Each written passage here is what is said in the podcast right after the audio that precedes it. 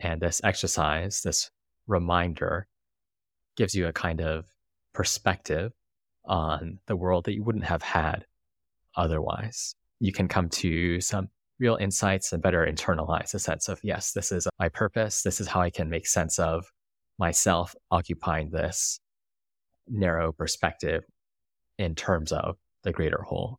This is how I can ensure that I have a role, that I fulfill it, and I feel at home in the universe. Welcome to Stoa Conversations. In this podcast, Michael Tremblay and I discuss the theory and practice of Stoicism. Each week, we'll share two conversations, one between the two of us, and another will be an in depth conversation with an expert. Today, we talk about the view from above. It's one of the most popular and powerful Stoic practices. It helps many generate a sense of calm, perspective, and purpose. Michael and I discuss what it is, how to practice it, and the risks and benefits associated with the practice. We also discuss how you can use art to get into this Stoic mental state. Here it is. Welcome to Stoa Conversations. My name is Caleb Ontiveros. And I'm Michael Tremblay. And today we're going to be talking about the view from above, the contemplative practice, the Stoic practice of the view from above. Do you want to say anything by way of intro uh, yeah. reflections on the topic? This is one of the most popular exercises people like to do in their actual practice. This is a common way I think that Stoics I'm not sure if the Stoics invented this, but it's certainly it's certainly a part of, of, of the Stoic practice, a way to get perspective, a way to change your emotional state, change your cognitive state, and really a, kind of mindfulness. And we use this podcast to talk about Stoic theory and Stoic practice. And sometimes it gets confusing. Well, what does practice mean? Because we're always kind of always trying to be good people. We're always trying to improve our characters. It seems like we're always practicing. But the view from above is something you can, you know, you can sit down and you can actually do that in 10 minutes, 15 minutes. You can sit down and do it as an activity and hopefully walk away with an improved perspective, an improved emotional state. So in that sense, it's this really, it's this excellent, I guess, tool to have in your tool belt and excited to dig into it in more detail and chat about with you, Kill. Yeah, so we thought we'd talk about what this exercise is, why Stoics do it, and some of the theoretical, historical background for the exercise. And then we'll discuss how to practice it, how to put it into practice, apply it in your everyday, either as a separate meditation technique or the type of thing you can do just by pausing and reflecting. And then we'll generally reflect on it and discuss, you know, what we think is excellent about the practice, any risks involved with it, and then see if there's anything else interesting that either of us want to touch on. Yeah, let's jump into it. All right, excellent. So the term was introduced by the French philosopher Pierre Hadot but the concept, of course, existed far before him. Sometimes people will also talk about cosmic consciousness, and that means essentially the same thing as taking the view from above. This is ultimately a spiritual exercise, a contemplative exercise, something one does in meditation. You see it in terms of the ancient Stoics, most present in the writings of Marcus Aurelius. So here's a well known passage from Meditations that I'll read, and it gives you a sense of what this view is. Watch and see the courses of the stars as if you were running alongside them, and continually dwell in your mind upon the changes of the elements into one another. For these imaginations wash away the foulness of life on the earth when you are reasoning about mankind, look upon earthly things below, as if from some vantage point above them. And here you get this idea, of course, of viewing nature from above. You know, you can imagine those famous photographs taken by astronauts of the Earth and picture that view from space of the earth and looking down on humans and our complex networks and seeing the whole. And when you do this, you are viewing nature as it is. That's the goal. You're trying to break free of our typically narrow standpoint on the world where we're just focused on a small amount of space, small amount of time with whatever personal concerns or experiences are immediately popping up in our consciousness. And we're trying to enlarge that view to see that, of course, you are in a world where you are one human out of billions, one animal out of trillions, in a earth that is relatively small and a tiny sliver of time. All these facts are ways of seeing nature as it is and avoiding the sort of near term distortion, if you will. So that's that's a first pass at the description of what the exercise is. Is there anything you want to add to that, Michael? Yeah, a couple of things. So first, Caleb, you, you described you described the view from above as a spiritual exercise. That's also a term from Pierre Hadot. For those listeners who might not be familiar with that, it doesn't necessarily refer to spiritual, certainly not to spiritual in any sort of you know Christian sense or anything like this. The idea here is about the transformation of what the Stoics would call your soul, the spirit, right? And for that that for them would refer to just you know your your particular character, right? So your mind, your the particular matter that makes up the you that makes decisions, has beliefs, goes about the world, that part of yourself. So a spiritual exercise is something that is supposed to transform the spirit, transform that character. So it's a character exercise. And it, it's it's viewed, but I think that the part the spiritual aspect brings into it is that it's viewed holistically. So you're not aiming to change one small part of yourself. You're trying for a larger transformation towards towards, you know, becoming a, a better person. That's one thing. The other thing that I really like about the quote that you said, so the view from above, the exercise itself, is sometimes when I practice this exercise, I kind of zoom out. So I'm looking only at the level of you know, maybe the city level or maybe the country level. Because you don't have to zoom out very far to be like, well, I'm not that important. You know, there's there's other things going on in the in the world that are more important than my problem or my particular issue. So I, I've been overestimating how important that issue is. What I like about the Marcus Aurelius quote you used is, you know, he talks about being being up within the course of the stars. You know, so not just I'm not just above like I'm looking down from a park, but I'm actually outside of Earth. I'm actually recognizing not just how my problem might be situated amongst the problems of other people, but how all of people might be situated amongst the entire universe. So that really, that depth and the perspective of that depth that Marcus had 2000 years before anybody was flying in space, I think is really cool and is, is a cool point to, to focus on. And the third point, building on what you were saying, this is something Marcus does a lot. You know, he has those quotes where he talks about if you're getting caught up in a situation, try to think about things the way they are, remove the stories, remove the narratives. So the important purple robe that the Roman aristocrats would wear, you know, that's just that's just dye on a piece of cloth, or the feast is just anim- dead animals. And so you, you're you're you're trying to remove the narrative and see things as they truly are. That's mm-hmm. the objective. And then the view from above is one really, really effective way of doing that. So it's a, it's one thing to say, well, view things as they really are.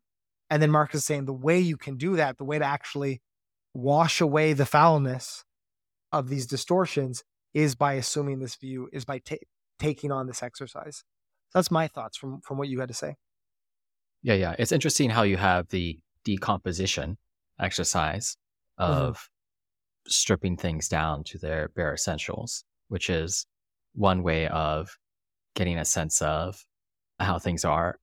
And in a sense, the view from above is the opposite of that, where instead of stripping things down to their parts, you're zooming out and situating those parts within an even greater whole in order to understand what it is. Yeah, I think about this a lot in Stoicism, this kind of movement between extremes. So you might have something like the dichotomy of control, which is like this core tenet about the one thing that's up to you or the one key part of your identity. And then you might have this this concept in Stoicism of oikeiosis about this expansion of the conception of the self to include the family, uh, the community, and then the entire world. And so it's like you're getting to the same end of being virtuous by going very small and very big. And so the same thing here you're saying, Caleb, where you're getting to see the world as it is by going very small, which is saying, I'm going to zoom in outside of this. Like I'm, I'm at a banquet. I'm worried about the politics taking place at the banquet. I'm worried about what people think. And I'm going to zoom in and say, no, this is, this is just a dead animal on the table. These are just people wearing cl- like cloths. You know, they're not, so you that decomposition through zooming in, but also that achievement of the same goal by zooming out. That's just building on what you're saying, but I think that's kind of cool. The other thing that I think about too is like Marcus Aurelius and Epictetus. You get into this perspective from a slave, you get into this perspective from emperor of Rome. So this kind of you're achieving the truth, but but from different directions, from big and from small, from rich and from poor. I think that's something that, that, that really appeals to me about Stoicism in general. Yeah, absolutely another important note with this exercise is that when Marcus does something like this, he is picturing the universe as having a specific order to it and and thinking of people in a sense as composing a larger whole, being parts in a even larger organism.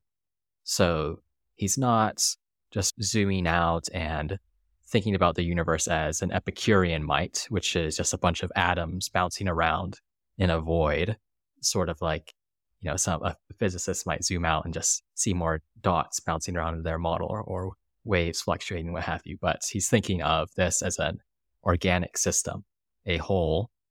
And that I think that comes out nicely where in Meditations 1127, he mentions a Pythagorean practice. I'll just read as follows. The Pythagoreans tell us to look at the stars at daybreak to remind ourselves how they complete the tasks assigned them. Always the same tasks, the same way, in their order, purity, nakedness. Stars wear no concealment. And the assumption here is that you can see the order in things, the way they're structured, and the stars in particular. But you should also carry that to when you zoom out and think about everything as a whole, everything he's, you know, earlier in the earlier quote, continually dwell in your mind upon the changes of the elements into one another. And they, everything does this in an ordered way as part of a greater whole. Yeah. I mean, that, that, that I think is key. It's not, it's not nihilism it's not an Epicurean because because what we said is basically this is a way from getting this is a way to get away from false beliefs. And so the Epicurean could say, yeah, I, I love getting away from false beliefs by like reflecting on the fact that everything is just atoms, everything is just matter, and we're just making up a lot of these problems. But when the Stoics are doing that, your your some problems are made up, some values are made up, but some values are true. Some things are actually good and bad. And not the not the Epicureans weren't nihilists, I should clarify that, but they certainly wouldn't believe in the ordered nature of the universe, the providence of the universe. So when you're zooming out, you're, as you said, you're not just saying, well, none of this matters. You're recontextualizing what matters by contextualizing yourself as part of a greater whole that has order and meaning, at least in Marcus Aurelius's view. There's another Stoic quote that helps this helps me make sense of this, an Epictetus quote, where he talks about the foot, and you know the foot would be happy if it understood what the body was doing, even though the foot is just getting smashed against the ground over and over again, or it's getting muddied. And so the, the part of the view from above is to say, well, you're you're stuck as a foot. You know, t- take some time to think about what the body's doing, and that can, that can provide some sense to it. Yeah, absolutely, absolutely. I was actually leafing through the meditations today for not looking for quotes for this, but I stumbled upon in book six. He actually has a long stretch of different sections that point on this. So book six, 36 to 38, if someone wants to poke around in meditations. I won't read it all, but I'll read one more bit from Marcus just to help you all get a sense of how, how he practiced this, how he wrote about this to himself. Let's do meditations 36.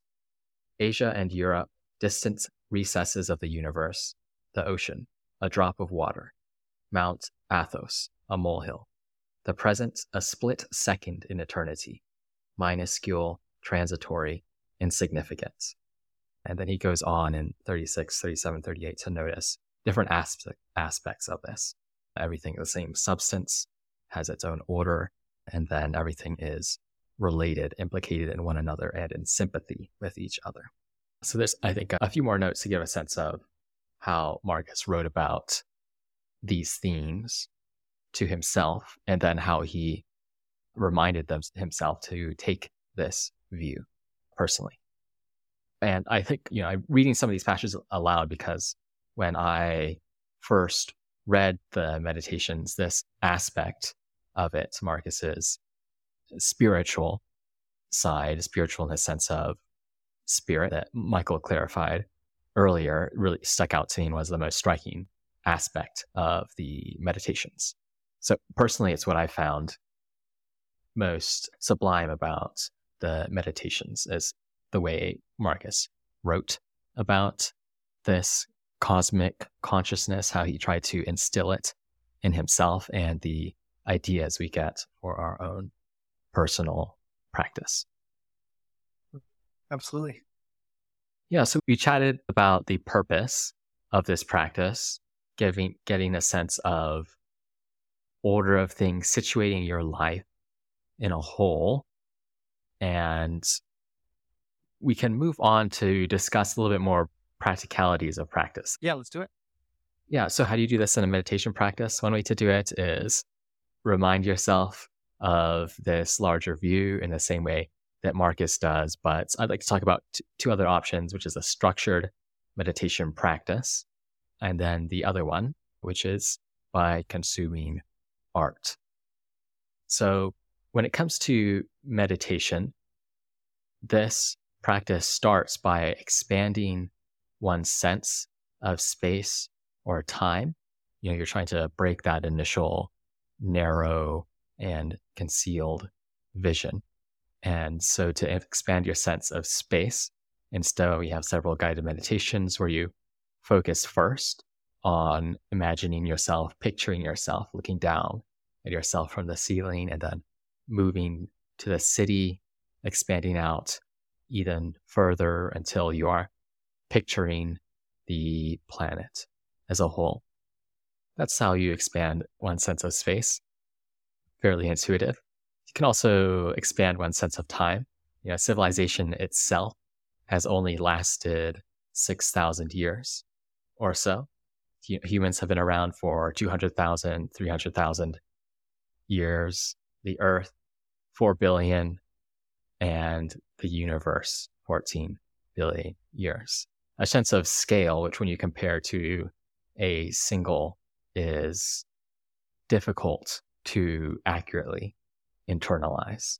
One can say these sorts of numbers abstractly, internalizing where your life fits in into this much larger pictures and altogether different matter. One way to do this is to imagine your life as a film reel and then adding in the stories of your ancestors, the stories of other humans, and at different advanced stages, enlarging this picture further to eh, inc- expand one sense of space and include the varieties of experiences that are happening at any particular time and space. So often you'll be expanding your sense of space or time, and then you'll end up at this larger view. And then one useful prompt, one useful next step is to inquire and ask questions like fundamentally what matters from this standpoint or what is my role in this larger picture. And if you ask the first question, what matters, you'll often find that what is trivial falls away, whatever frustrations or daily encounters that might be causing anxiety can fall away. And then what is important remains. And then if you ask this other question, what is my role? You might have more clarity on how best to, you know, live out your life and which roles to focus on. I would say the best answers for me usually from this perspective are, in a sense, simple. You know, my role is to be a good partner, good friend, good member of my city, and so on, just as those are the roles of many of the humans that surround me. But by performing this exercise, one becomes better at internalizing that and situating, you know, what that actually means. You know, what does it actually mean to be a good friend in this larger story that's not that's not merely i'm not merely looking at my life as if it were the only thing that exists but is a set of thousands and thousands of different lives mm-hmm. i find it i mean it's interesting here that we call out both the space and the time because i think sometimes you can do it just spatially you know when you hear a view from above and i think it's a bit more intuitive but the time one is very effective for me as well you know I, I think I think maybe you have to kind of zoom out a bit. You have to do a bit of both. But the time, even conceptualizing over the span of my own life, is very, very helpful for me, kind of clarifying in terms of my personal practice, in terms of clarifying, well, what's what is important, what should I be doing, and kind of uh, kind of assuming that broader perspective. So that's something I, I do myself a lot. I think one thing that we, we didn't hit on about the exercise itself is this is this distinction between, you know, I, don't want to get too in the weeds of the philosophy of it, but this distinction between pro- propositional knowledge and then maybe experiential knowledge. I don't know if that's the right distinction to make, but there just is a difference between saying there's 8 billion people on the planet and, you know, seeing 8 billion people or imagining, you know, 8 billion people and visualizing that or saying, you know, as, as you mentioned, you know, humans have been around for 300,000 years. You can hear that number and then you can kind of visualize that. You know, sometimes people do that. They'll be like, this is a, I know for me, if I look at money, I'm very bad at abstracting out, but you'll be like, you'll have some sort of graph or visualization. like, this is a million dollars. This is a billion dollars. You'd be like, wow, that's much bigger than I expected a billion dollars to be. And so the view from above for me is this kind of this, this intentional practice of not just reminding myself, because you can say to yourself, well, you know, I'm going to live over a, a lifetime or this isn't going to matter in six months, or I'm just one person of many. You would say these things, but to sit down and to try to internalize that is really important through this visualization. The other thing that, that you mentioned that I really like is that idea of inquiring. So once you've assumed that perspective, you're not just floating there up in the clouds, but you're saying, now that I'm here, what do I think is the case? Now that I'm here, what do I think is important? And so that actual active mindfulness, meditation, if you want to call it, or just questioning and inquiry from that perspective. Those are things that I do that I find really helpful. And I think for, for that kind of knowledge that are like propositional versus experiential kind of difference in, in knowledge too. But yeah, that's that that's that's really how I do practice it. One of the things that I practice, I don't know if this is the way Marcus envisioned it, but for me, taking the time view of just even a longer time horizon, like will this matter in five years? and trying to trying to expand that time out. That for me is is is how I'll often practice it in, in my in my own self, and I just find that is so helpful for kind of clarifying what needs my attention and what doesn't need my attention, how I should structure my day and how I shouldn't. Yeah, all good points. I think especially so this point that often you can just take a larger view by bringing your own life into mind in the span of your own life into mind. And that might be more tractable than trying to immediately jump to some of these other practices that involve picturing many more lives to the extent that you can. Uh, and thinking about, you know, this thing that I take so seriously today, is it really what will matter to me in a decade? Whereas this other boring chore that I feel like should get done is just the sort of thing that I wish I would have done in 10 years. Maybe so, maybe no. that can also be exceptionally helpful. And then earlier you mentioned this point about the kind of knowledge, which is a good thing to go back to. One way of approaching the question is sometimes as an objection to this practice, people might say that space doesn't really matter. You know, space doesn't have any, the amount of space we live in doesn't have anything to say about the significance of our life or not. You know, there's this idea that we just live on a pale blue dot and that renders our life insignificant. But why should that make a difference if we lived in a much larger planet? If you imagine that the universe surrounding Earth just shrunk, would that mean that our life suddenly became more significant? Mm-hmm. The things that we tend to think matter, all things considered, don't seem to be impacted. Relationships, virtue, pleasure, whatever it is, whatever philosophy you have, for the most part, do not seem to be impacted by the size of the universe. So, what's all this? You know, what's the importance of thinking about space, let alone time? And I think that objection is technically right, but it does seem to miss the point, which is that space, the space we happen to be in itself does not have any meaningful import for the significance of our lives. But what it does call attention to is it's a way of seeing what else is actually happening. We what we are doing is we're not coming to new kinds of propositional knowledge. We already know that we are one human out of 8 billion, but we are coming to know that from a new perspective. So you can think of this as knowledge from rather than knowledge that. And this knowledge from is going to make some things more salient, more obvious, more noticeable than others. That's how this practice fundamentally works is once you see the larger picture, you have brought to mind how you fit in.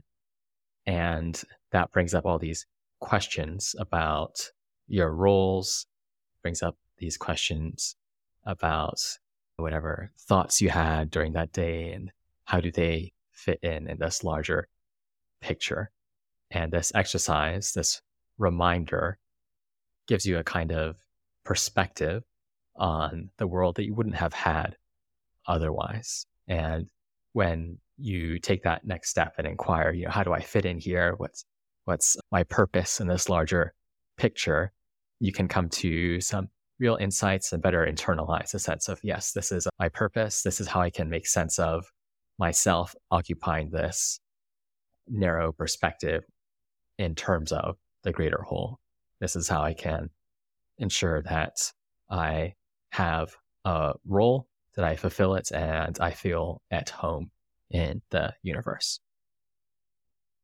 Yeah, and I, I want to pick up on that idea of salience because I think salience is a really, really nice word to describe something that I've been trying to figure out for a while because because you know, sometimes you're doing sometimes you're doing exercises to learn something new.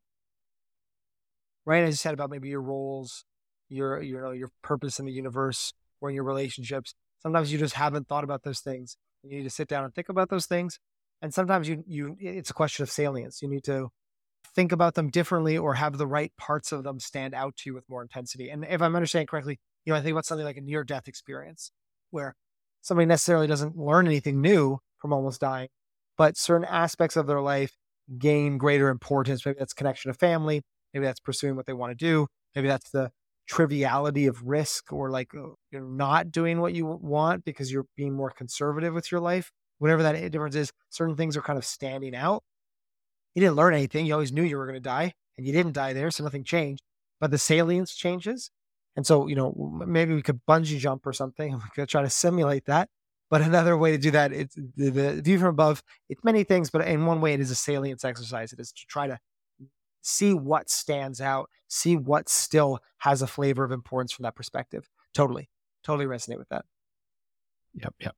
Yeah, Stoics take the same approach to death, where I think typically we think yeah. of death as it's something that is a certainty. We know it's going to happen, but it's not going to happen today. And often we're surprised then when it does emerge into our life, either our own lives or the lives of our loved ones, even mm-hmm. though that abstractly we know it's always possible for someone to come up with a certain act, freak accident or illness. And the Stoic exercises around death, one part of them is to ensure that we don't lapse into this ignorance about our temporary nature. Mm-hmm. And I suppose you can think about the view from above in the same way. It's an exercise to ensure that we are not ignorant about the fact that we are part of a much greater whole and have particular uh, purposes within within that. Yeah, I love that. That that's that strikes me as yeah, dead on. Nice, nice, excellent. Well, one aspect I wanted to touch on about the view from above that is not as to my as far as I know touched on as frequently by modern commentators is that meditation practices very useful for many. They're exceptionally useful for me personally. I would say the view from above is one of the specifically stoic exercises that I find most valuable in my practice. But you can also consume particular parts of art, movies, literature, or music that help you get into this headspace that remind you that uh, the world is much larger than you uh, initially think it is. So, you know, for me on the book side, if I read books on the history of the human species, doing that can help me better situate my life, make the human story feel more tangible and concrete and less vague. And by doing so, it makes it easier for me to internalize the fact that you know I am in fact a part of a much much larger story. So books useful for me. Some kinds of movies. You have movies like The Tree of Life. I don't know if you've seen that, but for me that's sort of the I have yeah yeah per, uh, paradigmatic movie for causing helping someone move into this perspective. And then of course there are certain kinds of music. The music of Arvo Pärt particularly useful for me for taking on a, a larger perspective. It has a sort of ethereal quality going back to Marcus's notes on the stars. Hmm. And then, you know, I suppose one could go on and on, but the, the main point here is that, you know, you can find and shape your, the way you view the world, what's salient to you by choosing yeah. specific kinds of art, whether that's movies, literature, music, paintings, what have you.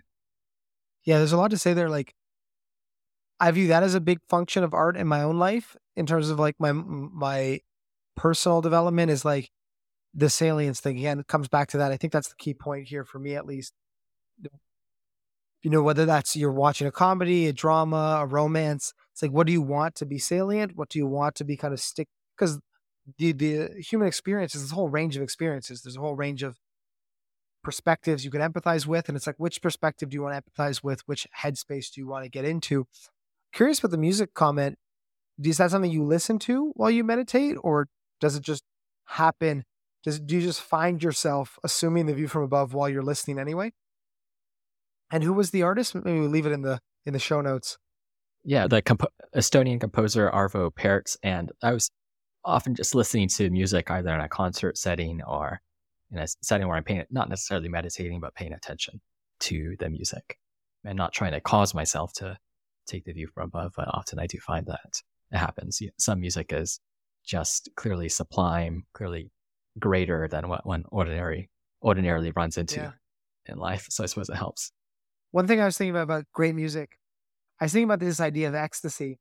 Ecstasy coming from the Greek term of, of standing outside of yourself. That's what it literally means. It means to to kind of to, to stand outside of yourself. And so you can think of in in moments of great movies certainly great music. I've had this happen. Probably some movies, a little bit less of literature. Literature hits a little bit less hard in the moment, but you have these kind of ecstatic moments when you're living with great art, consuming great art, where you you're standing outside of yourself. You've assumed this perspective where you've kind of transcended. I guess another again another metaphor of transcendence of moving past yourself or your current perspectives and then working from that perspective. I think music is is great for that. And I, I think anytime we can expand this kind of spiritual exercise work away from, you know, now is my, I'm doing my homework, I'm practicing. I think that's good. But if you can look for moments of finding this in moments of joy, in moments of things you enjoy about art, I think that's great. And it's a great way to do it.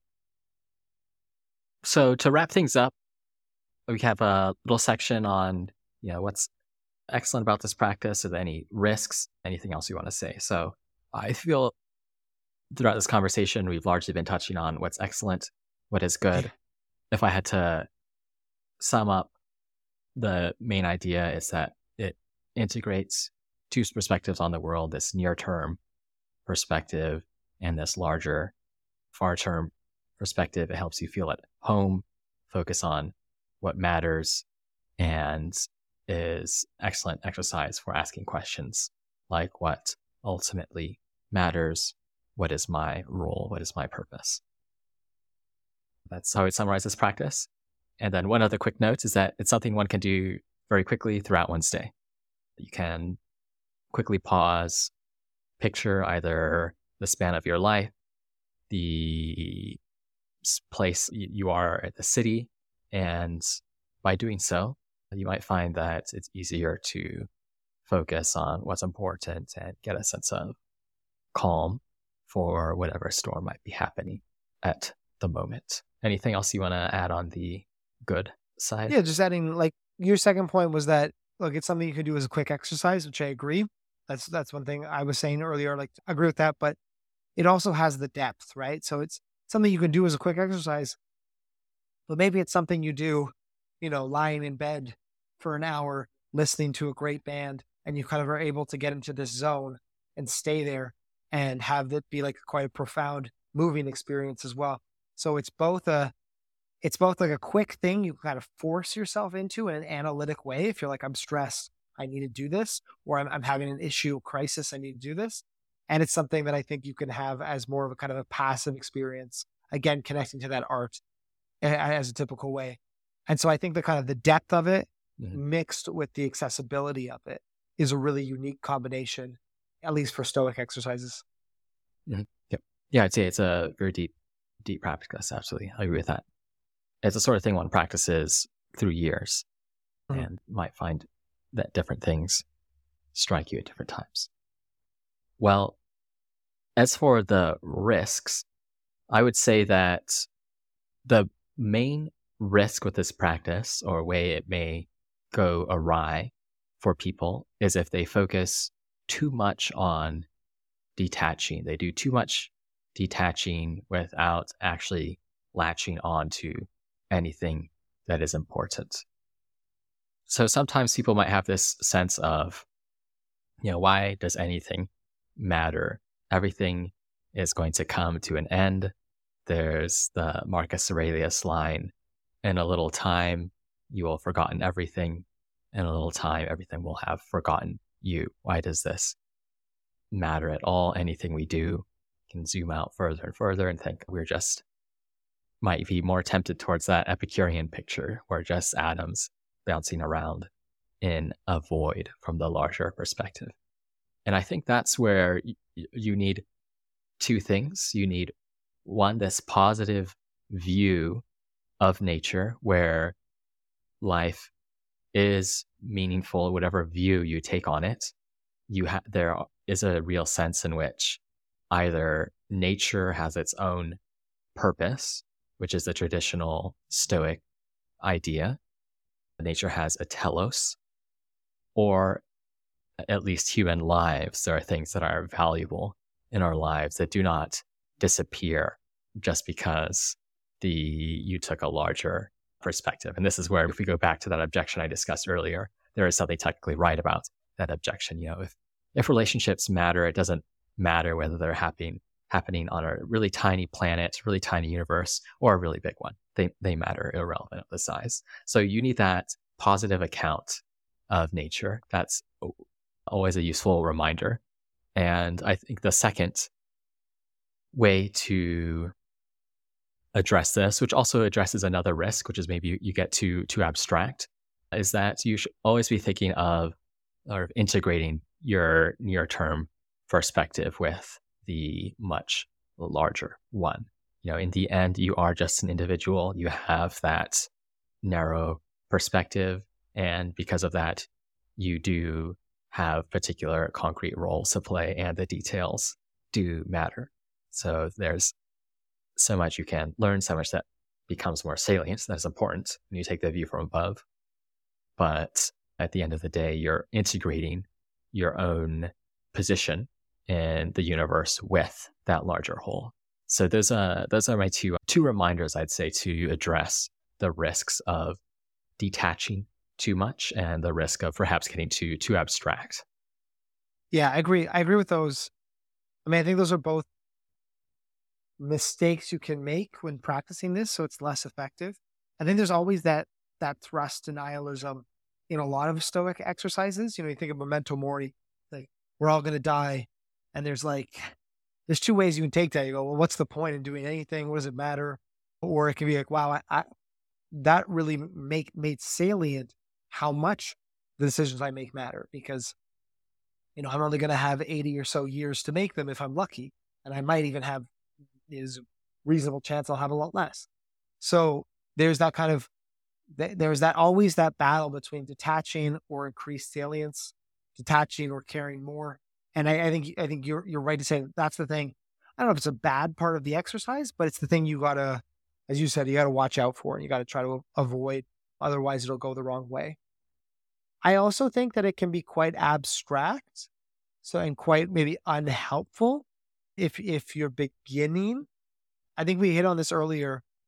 You know, there's a lot of different views you can take.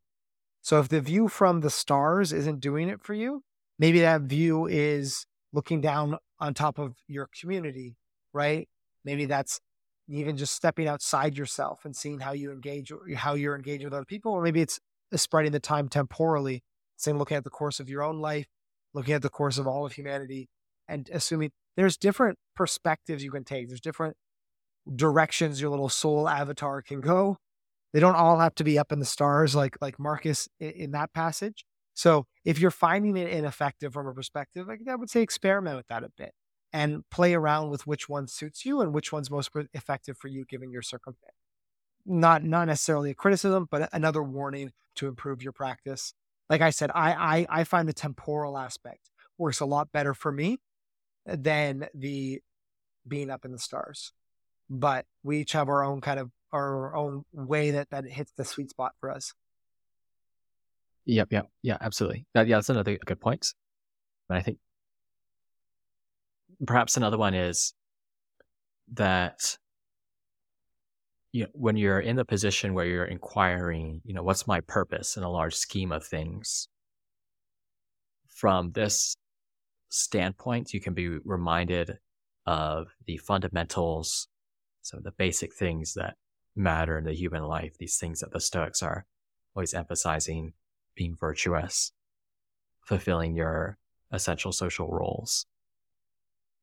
But it may not be the best way to come up with to think about very precise questions. You know, yeah.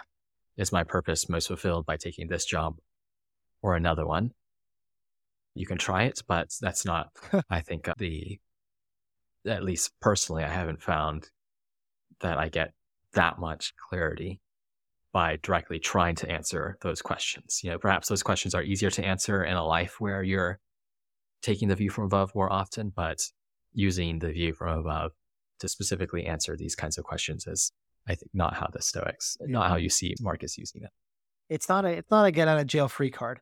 It's not like any issue that comes up. Well, just going to view from above it real quick. I'll be back in 10 minutes uh, and I'll have the perspective.